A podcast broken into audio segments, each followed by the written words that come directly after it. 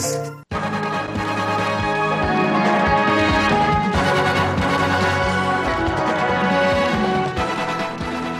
ครับคุณผู้ฟัง Voice of America ภาคภาษาไทย เสนอรายงานข่าวสดสายตรงจากกรุงวอชิงตัน ประจำวันพฤหัสบดีที่ 13 เมษายน 2566 ตามเวลาในประเทศไทยนะครับ วันมหาสงกรานต์วันนี้มีผมทรงพศสุภาผลและคุณนพรัตน์ชัยเฉลิมมงคล ร่วมนำเสนอรายการนะครับ หัวข้อข่าวสำคัญมีดังนี้ครับ เซเลนสกี้ประณามคลิปตัดคอทหารยูเครน ถูกเผยแพร่ทางอินเทอร์เน็ต เอกสารลับเพนตากอนเผยเซอร์เบียตกลงส่งอาวุธให้แก่ยูเครน อนามัยโลกยืนยันจีนพบผู้เสียชีวิตรายแรกของโลกจากไข้หวัดนกสายพันธุ์หายากและบักกิงแฮมแถลงเจ้าชายแฮร์รี่จะเสด็จร่วมพิธีราชาภิเษกพระราชบิดา 6 พฤษภาคม ในส่วนเสริมข่าววันนี้นะครับ มีรายงานตรวจสอบข่าว รัสเซียเผยแพร่ข้อมูล โบสถ์ในยูเครนถูกเผาทำลาย จริงหรือไม่ และส่งท้ายวันนี้นะครับ ธุรกิจทุเรียนในเวียดนามกำลังเฟื่องฟูกับอนาคตที่แขวนไว้กับจีนติดตามรายงานเหล่านี้ได้จาก VOA ภาคภาษาไทย กรุงวอชิงตันครับ เริ่มต้นกันที่ข่าวเกี่ยวกับยูเครนครับคุณนพรัตน์มีหลายด้านด้วยกันวันนี้ ใช่ครับประเด็นแรกเลยก็คือเรื่องของที่ทางการยูเครนออกมาประณามรัสเซียนะครับหลังมีคลิปวิดีโอเผยแพร่ในสื่อสังคมออนไลน์เผยเห็นชายชุดเครื่องแบบตัดศีรษะชายอีกคนที่สวมชุดที่มีสัญลักษณ์ของทหารยูเครนอยู่ครับ ทางการยูเครนเปิดการสืบสวนในวันพุธเกี่ยวกับประเด็นวิดีโอดังกล่าวที่เผยแพร่ในสื่อสังคมออนไลน์เป็นไฟลามทุ่งนะครับ และสร้างความขุ่นเคือง โกรธแค้นให้กับทางการกรุงเคียบ และองค์กรระหว่างประเทศต่างๆโดยเป็นคลิปที่เผยเห็นชายในชุดทหารสวมปลอกแขนสีเหลืองนะครับ ซึ่งเป็นสิ่งที่นักรบยูเครนสวมใส่โดยปกติ ถูกชายคนในชุดลายพรางใช้มีดตัดศีรษะ และมีชายคนที่ถือเสื้อเกราะ ซึ่งเชื่อว่าเป็นของชายที่ถูกปลิดชีพในคลิปดังกล่าว โดยภาษาใช้ในคลิปนี้เป็นภาษารัสเซียครับ ทั้งนี้สำนักข่าวหลายแห่งรวมทั้ง AP และรอยเตอร์ไม่สามารถยืนยันแหล่งที่มา หรือยืนยันได้ว่าคลิปดังกล่าวเป็นของจริงหรือไม่นะครับคุณทรงพจน์ครับประธานาธิบดีโวโลดีเมียร์เซเลนสกี้ก็ออกมากล่าวในวิดีโอที่โพสต์ในวันพุธครับว่า มีบางสิ่งที่ไม่มีใครในโลกนี้จะเพิกเฉยได้ คือ พวกสัตว์ร้ายเหล่านี้ปลิดชีพได้ง่ายเพียงใด เป็นการกล่าวถึงวิดีโอที่ว่าของการประหารเชลยศึกชาวยูเครนนะครับ และว่าทุกคนต้องเคลื่อนไหว ผู้นำทุกคนอย่าคาดหวังว่าเรื่องนี้จะถูกลืมเลือนเมื่อเวลาผ่านไป ขณะที่โฆษกรัฐบาลทำเนียบเครมลินเดมิทรีเพสคอฟกล่าวกับผู้สื่อข่าวในวันพุธนะครับ ว่าวิดีโอนั้นเป็นสิ่งที่เลวร้ายอย่างยิ่งและว่าต้องมีการระบุว่าเป็นคลิปของจริงหรือไม่เสียก่อน โดยกล่าวว่าในโลกของการหลอกลวงที่เราอาศัยอยู่นี้ ความถูกต้องแท้จริงของคลิปดังกล่าว ต้องได้รับการตรวจสอบ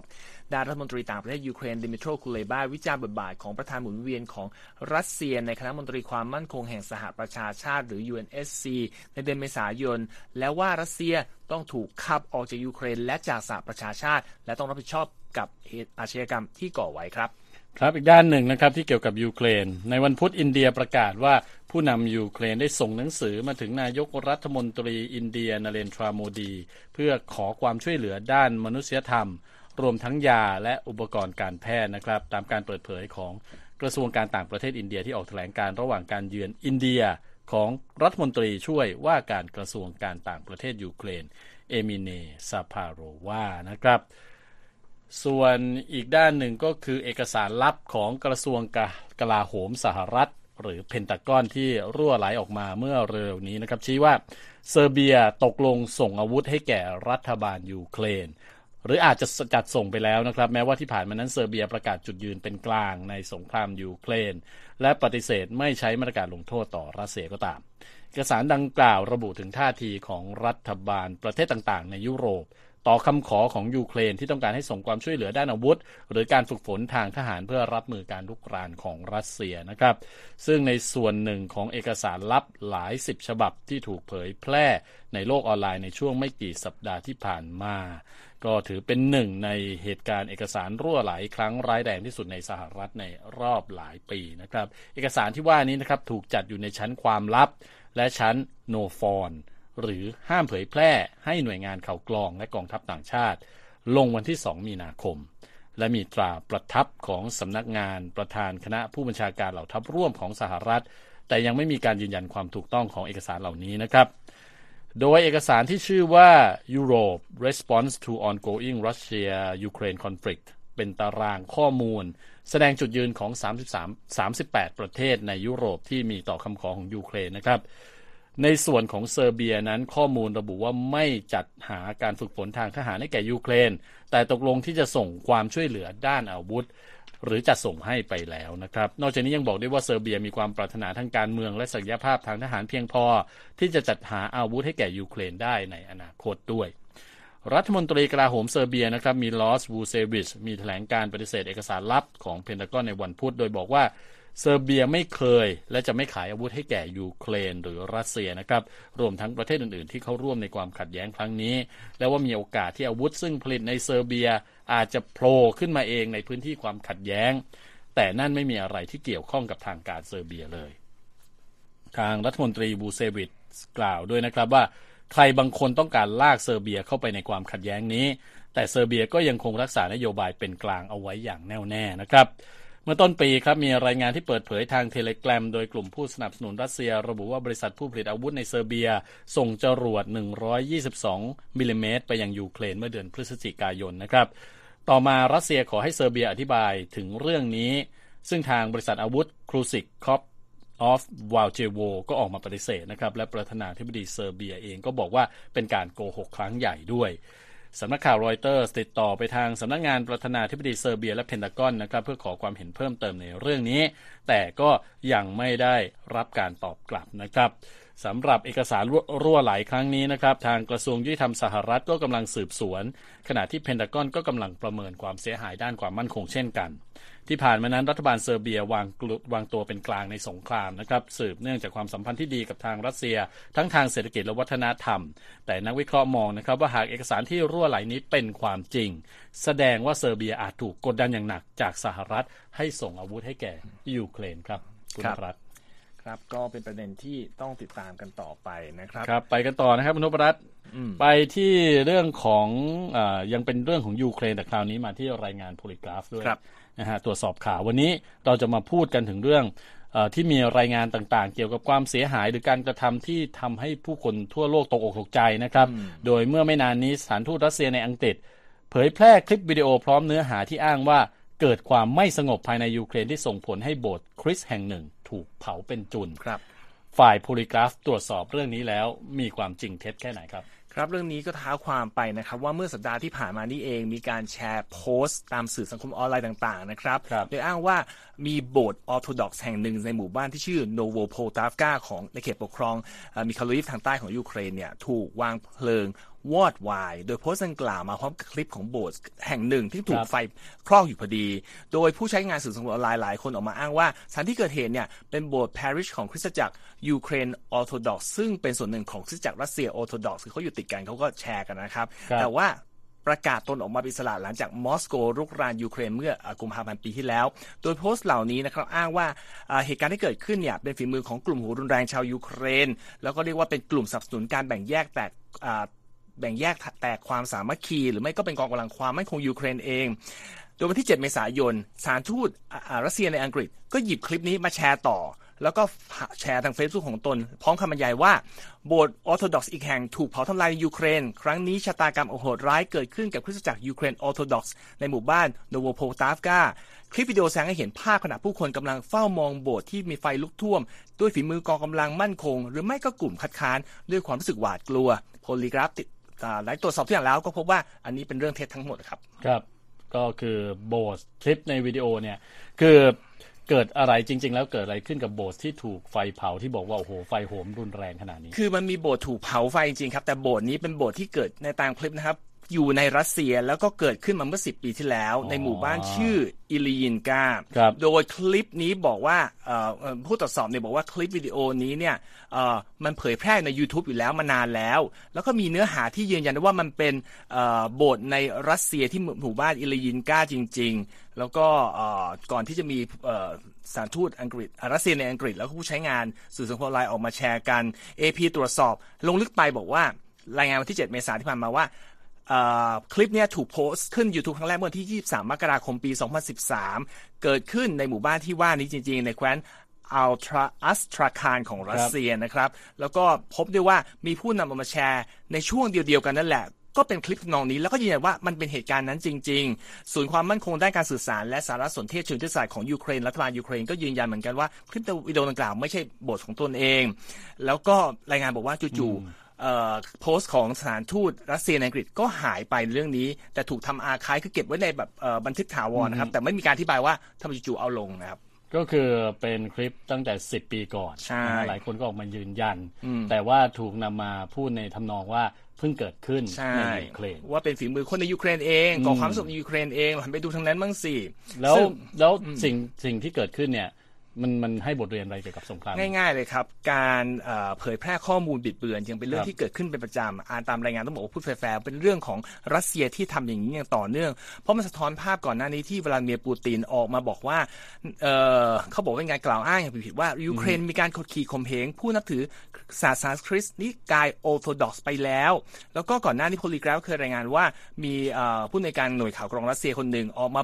เผยแพร่ทฤษฎีสมคบคิดแบบผิดๆ คือไม่มีมูลนะครับ บอกว่าชาติตะวันตกและยูเครนกำลังหาทางทำลาย คริสตจักรนิกายออร์โธดอกซ์อยู่เหมือนกันครับซึ่งเรื่องนี้มันยอมรับว่าในยูเครนเป็นประเด็น เพราะว่าพอมาผูกกับสงครามแล้วเขาก็ไม่อยากจะให้นิกายของนิกายนี้ ซึ่งมีความเชื่อมโยงกันเนี่ยอยู่ติดกันเขามีการสืบสวนด้วยว่ามีนักบวชในนิกายออร์โธดอกซ์ยูเครนเนี่ยเกี่ยวข้องกับ สงครามมีการสนับสนุนหรือเปล่าอยู่กัน แต่ว่าจริง ๆ เรื่องนี้เนี่ยก็มันเป็นเรื่องของรัสเซียที่พยายามดึงสถานการณ์ปั่นให้เข้าข้างตัวเองเอ่อให้เกิดให้คนเข้าใจว่าเกิดสงครามศาสนา ในกลุ่มผู้นับถือศาสนาคริสต์ครับแม้กระทั่ง Institute for the Study of War ในกรุงวอชิงตันยังบอกว่าเอ่อมอสโกเนี่ยใช้ศาสนาเป็นอาวุธ เพื่อที่จะได้ใส่ความยูเครนว่าเป็นปีศาจและทำให้รัสเซียดูเป็นผู้ที่ออกมาปกป้องคุณค่าของชาวคริสต์นิกายออร์โธดอกซ์นั่นเองครับ ครับก็เป็นการใช้สื่อนะฮะในการในช่วงสงครามนะครับเราเราเคยเห็นในหลายกรณี ซึ่งรายงานลักษณะนี้ที่เราทำออกมาของของโพลีกราฟเนี่ยก็ครับเพื่อที่จะย้ำเตือนนะครับว่าการเสพข่าวทางโซเชียลมีเดียเนี่ยนะฮะควรที่จะเอ่อลำลึกให้ดีนะครับว่าจริงๆ แล้วมีความถูกต้องใช่มากน้อยแค่ไหนนะครับครับ ก็จะต้องมีการพิจารณาก่อนที่จะแชร์ออกไปก่อนที่จะจะหลงปักใจเชื่อในสื่อสื่อนั้นนะครับ นั่นก็เป็นความมุ่งหมายของเรา คุณผู้ฟังกำลังรับฟังข่าวสดสายตรงจาก VOA ภาคภาษาไทยกรุงวอชิงตันนะครับ ติดตามเราได้ทางเว็บไซต์ voa thai com ทางสื่อสังคมออนไลน์ Facebook Twitter YouTube แล้วก็ Instagram ด้วยครับ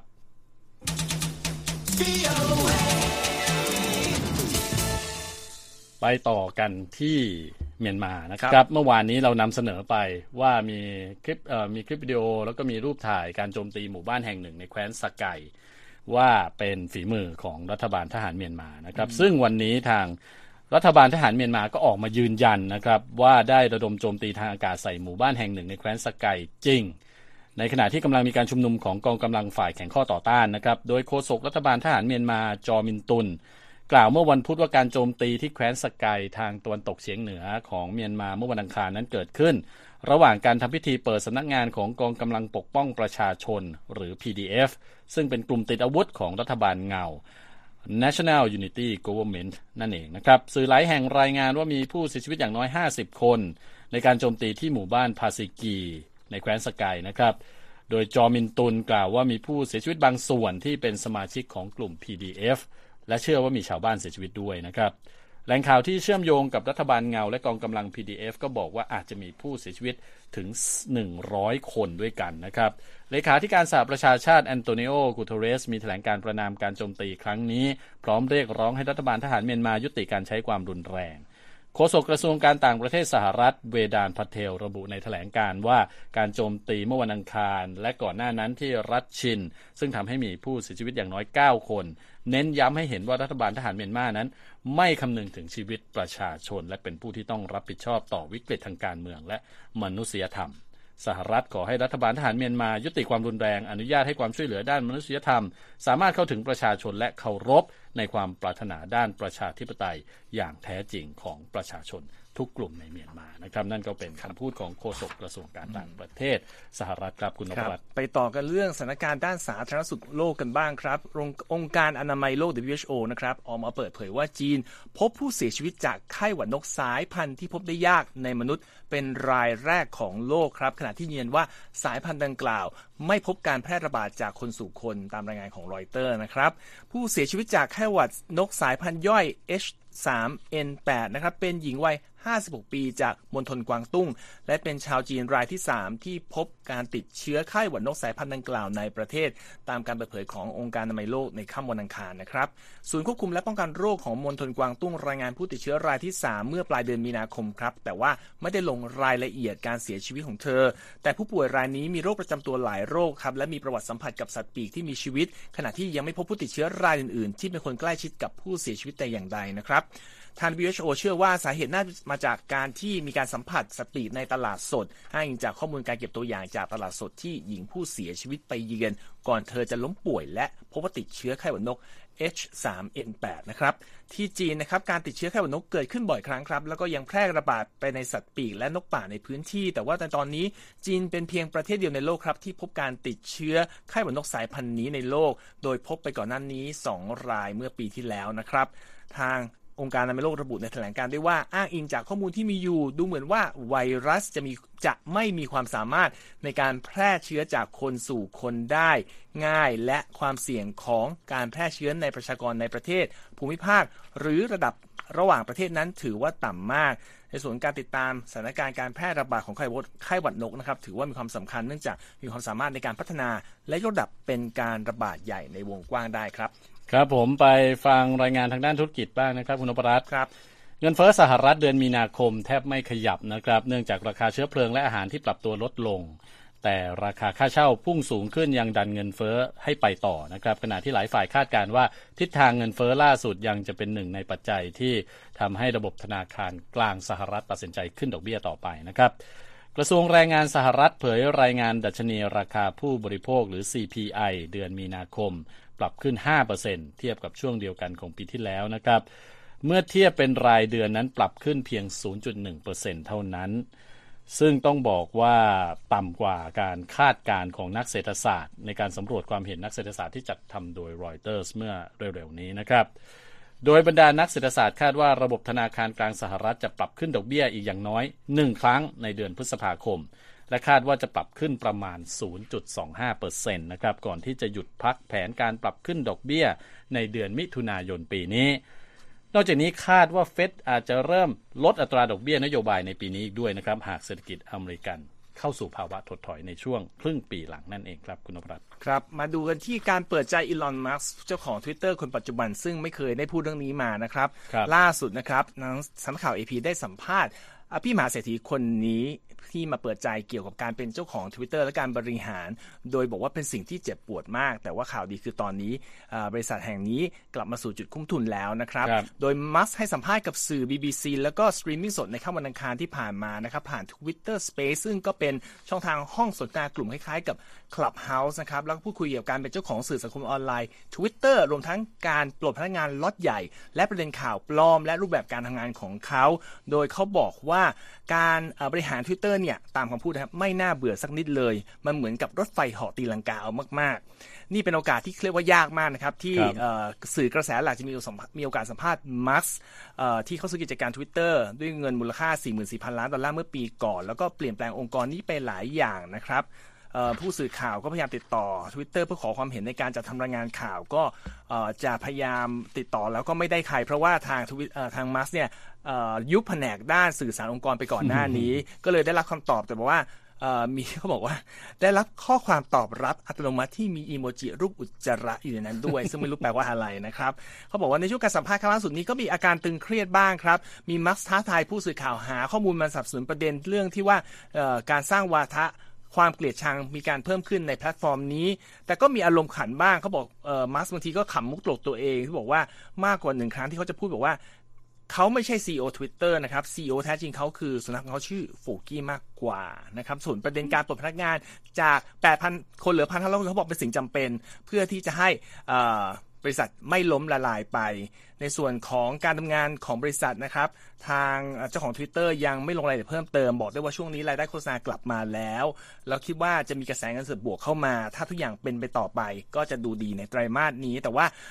ทางผู้สื่อข่าวเขาบอกว่าข้อมูลการเงินทวิตเตอร์นี้ไม่สามารถยืนยันได้เพราะว่ามาร์กดึงบริษัทนี้ออกจากตลาดหุ้นไปแล้วเลยตรวจสอบไม่ได้นะครับ ครับผมก็ขยับทีไรก็เป็นข่าวนะครับครับอีลอนมัสก์ สำหรับดัชนีหุ้นในสหรัฐวันนี้นะครับดาวโจนส์ลดลง 38 จุดปิดที่ 33,646 จุด Standard and Poor's ลดลง 17 จุด ปิดที่ 4,092 จุด NASDAQ ลดลง 103 จุด ปิดที่ 11,929 จุด ส่วนอัตราแลกเปลี่ยนวันนี้ 1 ดอลลาร์แลกได้ 34 บาท 13 สตางค์ครับ คุณผู้ฟังกำลังรับฟังข่าวสดสายตรงจาก Voice of America ครับ คุณนพรัตน์มีใช่เรื่องในรั้วในวังในรั้วในวังเชิญใช่ครับ เจ้าชายแฮร์รี่ดยุคแห่งซัสเซกซ์นะครับ จะเสด็จร่วมพิธีบรมราชาภิเษกของพระเจ้าชาร์ลส์ที่3ที่มหา วิหารเวสต์มินสเตอร์ณ กรุงลอนดอนในวันที่ 6 พฤษภาคมนี้ จากการเปิดเผยของสำนักพระราชวังบักกิงแฮมนะครับ แต่ว่ารายงานนี้ระบุว่าเม g ก n นเมอร์เคิลดัชเชสแห่งซักเซสพระชายาของเจ้าชายแฮร์รี่จะไม่ร่วมพิธีด้วย แต่อยู่ที่แคลิฟอร์เนียพร้อมกับบุตรสองคน คือเจ้าชายอาชีเอ่อเจ้าชายอาชีและเจ้าหญิงลิลิเบตโดยในวันนั้นเนี่ยตรงกับวันคล้ายวันประสูติของเจ้าชายอาชีด้วย แต่ว่าการเสร็จมาร่วมงานครั้งนี้ก็เอ่อเกิดขึ้นท่ามกลางความบาดหมางครับในราชวงศ์อังกฤษนะครับหลังที่เจ้าชายแฮร์รี่ทรงตัดสินใจเปิดเผยเรื่องราวความลับภายในราชวงศ์ผ่านหนังสือขายดีชื่อสแปร์ไปก่อนหน้านี้ ซึ่งก็เราก็รายงานไปแล้วว่ามีรายละเอียดอย่างไรบ้างครับเขาบอกหนังสือเล่มนี้ออกวางแผงไม่ถึง 4 เดือนหลังจากการสวรรคตของสมเด็จพระราชินีนาถอลิซาเบธที่ 2 นะครับ ครับผม ไปต่อกันนะครับ เรื่องของอาร์โนชว a สเนเกอร์นะครับคครับนรุ่นเก่าๆ Y2K น่าจะรู้จักดี เป็นคนเหล็กสายลุยไม่คุยให้เสียเวลานะครับครับ เขาเอื่อมละอากับปัญหาหลุมถนนใหญ่ในย่านที่เขาอาศัยอยู่ในนครลอสแองเจลิสครับตัดสินใจเลิกที่จะ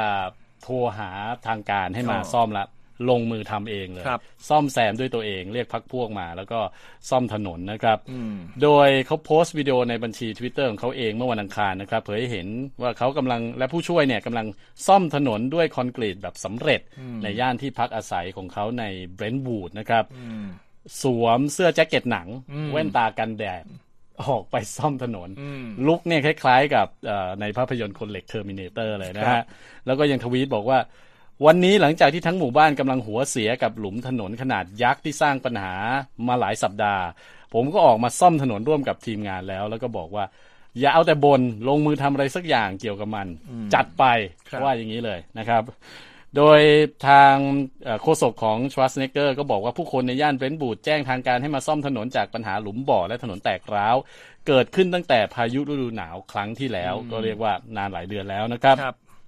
นายกเทศมนตรีนครลอสแองเจลิส เคเลนบรสประกาศว่ามีแผนซ่อมบำรุงถนนเสียหายทั่วเมือง โดยตั้งแต่ 30 ธันวาคมที่ผ่านมาก็ได้รับแจ้งการขอซ่อมถนน 19,692 ครั้ง แล้วก็ซ่อมไปแล้ว 17,549 แห่งนะฮะ ก็เหลืออีกหลายพันแห่งอยู่ด้วยกันนะครับ ส่งท้ายวันนี้นะครับ ตอนนี้ก็ต้องบอกว่า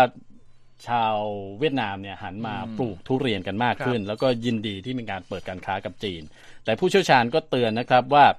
หากความขัดแย้งที่มีมายาวนานระหว่างกรุงปักกิ่ง กับกรุงฮานอยเนี่ยปะทุขึ้นอีก โดยเฉพาะในเรื่องของประเด็นทะเลจีนใต้ครับก็จะส่งผลกระทบต่อธุรกิจทุเรียนของเวียดนามด้วยนะครัฮะบคุณธัญพรสุนทรวงศ์เรียบเรียงรายงานเรื่องนี้เสนอครับ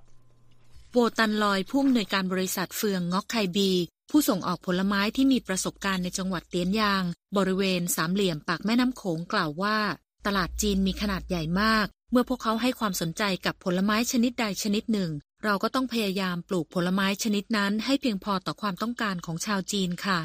จากข้อมูลของกรมศุลกากรเวียดนามที่รายงานโดยหนังสือพิมพ์หนานดานเดลี่คาดว่า ยอดขายทุเรียนจะสูงถึง 1,000 ล้านดอลลาร์ในตลาดจีนภายในสิ้นปี 2023 นี้ โดยทุเรียนเป็นผลไม้สดนำเข้าที่มีมูลค่ามากที่สุดของจีน ซึ่งมีมูลค่าถึง 4,210 ล้านดอลลาร์ในปี 2021 และส่วนใหญ่มาจากประเทศไทยค่ะ และแม้ว่าการบริโภคทุเรียนในที่สาธารณะ จะถูกห้ามในหลายพื้นที่ในเอเชียตะวันออกเฉียงใต้เนื่องจากกลิ่นของมัน แต่ผู้ที่ชื่นชอบทุเรียนสดของจีนก็ยังเต็มใจที่จะจ่ายในราคาสูงสุดสำหรับผลไม้ที่มีรสชาติยากจะพรรณนานี้ค่ะ แต่ความซับซ้อนของเรื่องนี้คือความสัมพันธ์ที่เต็มไปด้วยอุปสรรคระหว่างเวียดนามกับจีน ซึ่งเป็นคู่ค้าและตลาดที่ใหญ่ที่สุดของเวียดนาม ทั้งสองประเทศติดอยู่ในข้อพิพาทเรื่องดินแดนเหนือหมู่เกาะ พื้นที่ทำการประมง และสิทธิในการขุดเจาะน้ำมันและก๊าซในทะเลจีนใต้มาเป็นเวลานานแล้วนะคะลอยเตือนว่าชาวสวนอาจได้รับผลกระทบอย่างหนัก หากจีนปิดกั้นการนำเข้าทุเรียนเนื่องจากความตึงเครียดทางการเมือง หรือการที่ราคาตกต่ำเนื่องจากผลผลิตล้นตลาด และว่าต้นทุเรียนแต่ละต้นต้องใช้เวลาถึง 7-8 ปีในการโตเต็มที่และออกผล ดังนั้นชาวสวนอาจต้องสูญเสียเวลาไปอีก 7-8 ปี หากเกิดการเปลี่ยนแปลงครั้งใหญ่ในตลาดจีนค่ะ ลอยบอกกับ VOA ภาคภาษาเวียดนามว่า จากประสบการณ์หลายปีเขาได้เห็นวัตจักรที่เกษตรกรละทิ้งพืชชนิดหนึ่ง เพื่อเปลี่ยนไปปลูกพืชชนิดอื่นที่ให้ผลกำไรสูงกว่าในตลาดจีนมาหลายรอบแล้ว อย่างเช่นเมื่อตอนที่ราคาขนุนสูงถึงกิโลกรัมละ 2.5-3ดอลลาร์ พวกเขาเลิกปลูกส้มและส้มแมนดารินเพื่อหันมาปลูกขนุน และในตอนนี้เมื่อสามารถส่งออกทุเรียนไปยังประเทศจีนได้อย่างเป็นทางการแล้ว พวกเขาก็เริ่มค้นสวนขนุนทิ้งค่ะ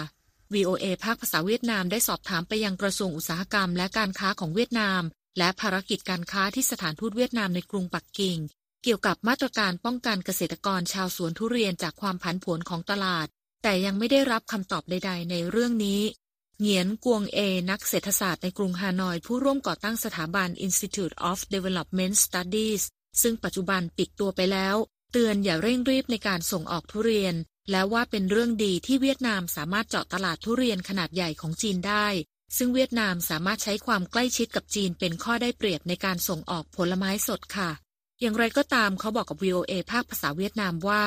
ทางการเวียดนามควรเรียนรู้บทเรียนจากพฤติกรรมการนำเข้าผลไม้ของจีนในอดีต เพราะการเปลี่ยนแปลงทางการเมืองระหว่างสองประเทศนี้เป็นสิ่งที่คาดเดาไม่ได้นะคะ ในขณะที่ตลาดจีนมีความผันผวนอย่างมาก ซึ่งนโยบายสามารถเปลี่ยนแปลงได้ในชั่วข้ามคืนค่ะเขากล่าวด้วยว่าผู้กำหนดนโยบายของเวียดนามควรคำนึงถึงปัจจัยเสี่ยงเมื่อส่งออกไปยังตลาดจีน และควรมีแผนการรองรับ โดยแนะนำให้มีการสำรวจตลาดทางเลือก ขยายตลาดในประเทศที่มีประชากร 100 ล้านคน หรือให้แรงจูงใจแก่อุตสาหกรรมแปรรูปผลไม้เป็นต้นค่ะ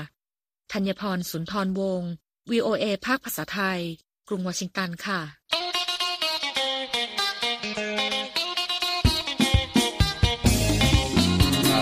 ไปก็คือข่าวสดสายตรงจาก VOA ภาคภาษาไทย กรุงวอชิงตันวันนี้นะครับ วันนี้วันสงกรานต์ก็ขอให้คุณผู้ฟังทุกท่านมีความสุขนะครับ แล้วก็สาดความทุกข์ทิ้งไปนะฮะในช่วงวันสงกรานต์คุณนพรัตน์มีอะไรอวยพรไหมอ๋อ ก็ขอให้เที่ยวอย่างปลอดภัยนะครับ อากาศร้อนๆ ได้มีเอ่อน้ำเย็นบ้างคงจะสดชื่นขึ้นมาบ้างนะครับ ก็เอ่อหยุดยาวเที่ยวให้สนุกอย่างที่บอกปลอดภัยนะครับ ครับต้องขอบคุณนะครับ แล้วก็ต้องลาไปก่อน สวัสดีครับ สวัสดีครับ Voice of America, Washington.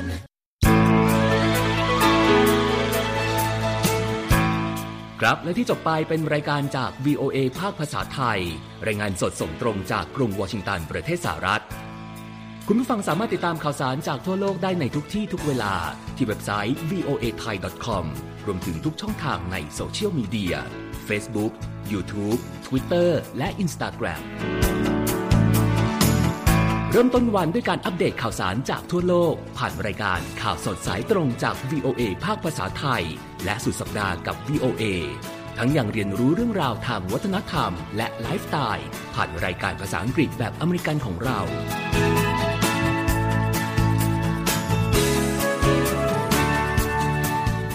ติดตามความเคลื่อนไหวในประเทศสหรัฐ การเมืองอเมริกันพร้อมเข้าใจที่มาที่ไปของเหตุการณ์สำคัญ รวมถึงข่าวต่างประเทศจากแหล่งข่าวที่เชื่อถือได้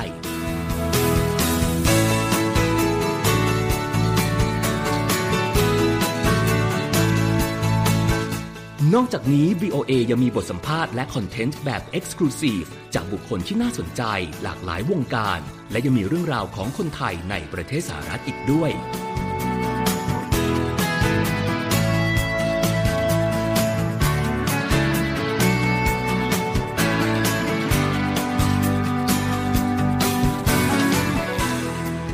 อบคุณนะครับที่ให้ VOA ไทยเป็นส่วนหนึ่งในการติดตามข่าวสารสาระและเกร็ดความรู้ของคุณ จากรายการต่างๆ ที่เรามุ่งมั่นนำเสนอ เพื่อความเที่ยงตรง ทันเหตุการณ์ และมีประโยชน์ในทุกๆวัน